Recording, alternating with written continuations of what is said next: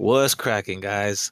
A little bit of midweek motivation for you guys just to keep your head up, live your life, echenle ganas, keep grinding.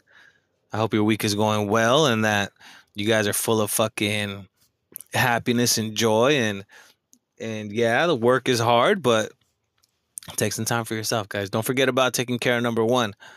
So, you know, I got a lot of work to do. Been stressing out a lot of things going on, a lot of moving parts, a lot of good news, and uh, you know, I I'm gonna get away for the weekend and just have a little bit of fun and and take care of myself. So hopefully you guys are, are staying strong and and I'll see you guys next week with another podcast episode.